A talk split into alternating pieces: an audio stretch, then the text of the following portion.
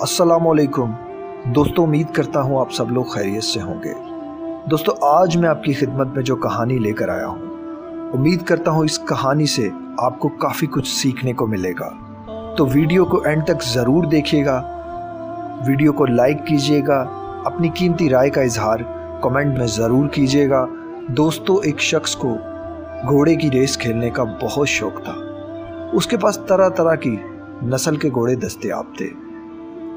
ایک دن اس کا ایک دوست کسی نایاب نسل کا گھوڑا لے کر آیا، بطور گفٹ، کہ جسے دیکھ کر اس کا دوست حیران ہو گیا اور اس نے کہا، واللہ، مانگو مجھ سے کیا مانگتے ہو اس کے بدلے میں؟ یہ وہ نسل ہے جس کی آج تک مجھے خواہش تھی، مگر میں اسے حاصل نہیں کر سکا۔ اس کے دوست نے مسکرا کر جواب دیا، ارے، چھوڑو یار، میری طرف سے تم اسے تحفہ سمجھو اور تحفے کی کوئی قیمت نہیں ہوتی۔ وہ شخص اس گھوڑے کو گھر لے آیا اور اسے اپنے بچوں کی طرح پالنا شروع کر دیا۔ اس شخص نے اس گھوڑے کا نام روکو رکھا۔ وہ روکو سے بہت محبت کرتا تھا اور باقی تمام گھوڑوں سے زیادہ وہ روکو سے محبت کرتا تھا۔ روکو سے چاہت تھی اسے، لگاؤ تھا اسے۔ وہ روکو کی دن رات خدمت کرنا شروع ہو گیا۔ دیکھتے ہی دیکھتے روکو جوان ہو گیا۔ اب جب روکو جوان ہوا تو اس نے سوچا کہ میں اس کو ریس کی ٹریننگ دیتا ہوں۔ وہ روکو کو ریس کی ٹریننگ دینے کے لیے ایک دن کھلے میدان میں لے گیا۔ اس نے روکو سے کہا، بھاگو۔ وہ روکو کو بگانے کی کوششوں میں لگ گیا، مگر روکو جیسا تھا ویسا ہی رہا۔ وہ نہیں بھاگ رہا تھا۔ وہ ایک جگہ پہ کھڑا، بس اسی جگہ پہ کھڑا رہا۔ وہ چلتا تو بالکل آرام آرام سے۔ روکو کا یہ رویہ اس آدمی کے لیے گہرے صدمے کا باعث بنا۔ وہ بہت زیادہ پریشان ہو گیا۔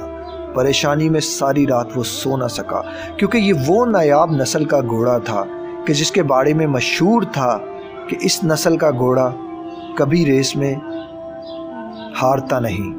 اور یہ ہمیشہ پہلی پوزیشن پہ ہی آتا ہے۔ رکو کا ایک دن کا رویہ، پھر دو دن کا رویہ، پھر تین دن کا رویہ۔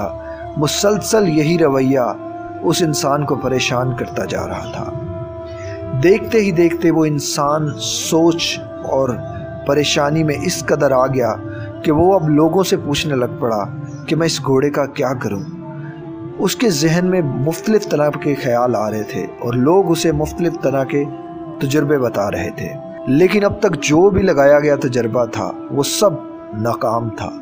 ایک دن اس آدمی نے اپنے والد سے مشورہ کیا، ابا جان، میں یہ گھوڑا لایا تو ہوں، لیکن یہ دوڑتا نہیں ہے۔ میں کیا کروں؟ میرے باقی تمام گھوڑے بڑھے ہو رہے ہیں۔ اب میری یہی آس اور امید ہے۔ اگر یہ ریس میں نہیں دوڑے گا، تو میں کہاں جاؤں گا؟ میں تو سڑک پہ آ جاؤں گا۔ اس کے باپ نے کہا، بیٹے، مجھے ایک رات کا وقت دو۔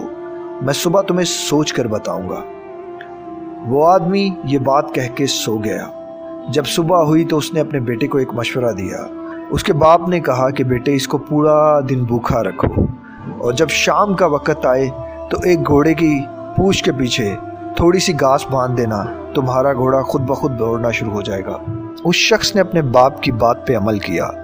پورا دن روکو کو بھوکھا رکھا اور شام کے وقت ایک گھوڑے کی پوچھ پہ تھوڑے سے گاس کے تنکے باندھ دیے اور روکو کو دکھایا اور اس گھوڑے کو بگانا شروع کر دیا۔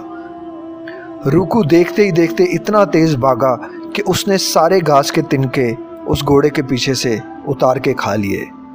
اس شخص کو اب یقین ہو گیا تھا کہ واقعی ضرورت سے زیادہ جب ہمیں اسائشیں مل جاتی ہیں، تو پھر ہمارا حال بھی روکو کی طرح ہوتا ہے۔ کوئی کام ہم سے نہیں ہوتا، بس بستر ہوتا ہے اور ہم ہوتے ہیں۔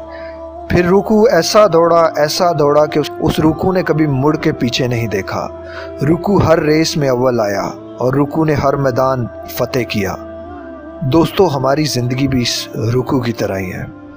دوستو، ہماری زندگی اور ہماری مثال بھی روکو کی طرح ہی ہیں۔ ہم لوگ بھی جب ہمیں ضرورت سے زیادہ آسائشیں ملتی ہیں، خوشیاں مل جاتی ہیں، تو ہم اپاہج ہو کے رہ جاتے ہیں۔ ہم صرف بستر کے ہو کے رہ جاتے ہیں۔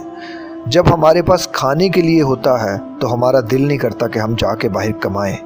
لیکن جب ہمارے پاس کھانے کے لیے کچھ نہیں ہوتا، تو پھر ہم آخری حد تک زور لگا دیتے ہیں کچھ کمانے کے لیے۔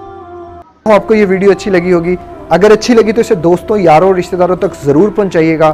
اپنا بہت زیادہ خیال رکھیے گا، مجھے دعاؤں میں یاد رکھیے گا۔ السلام علیکم۔ اللہ حافظ۔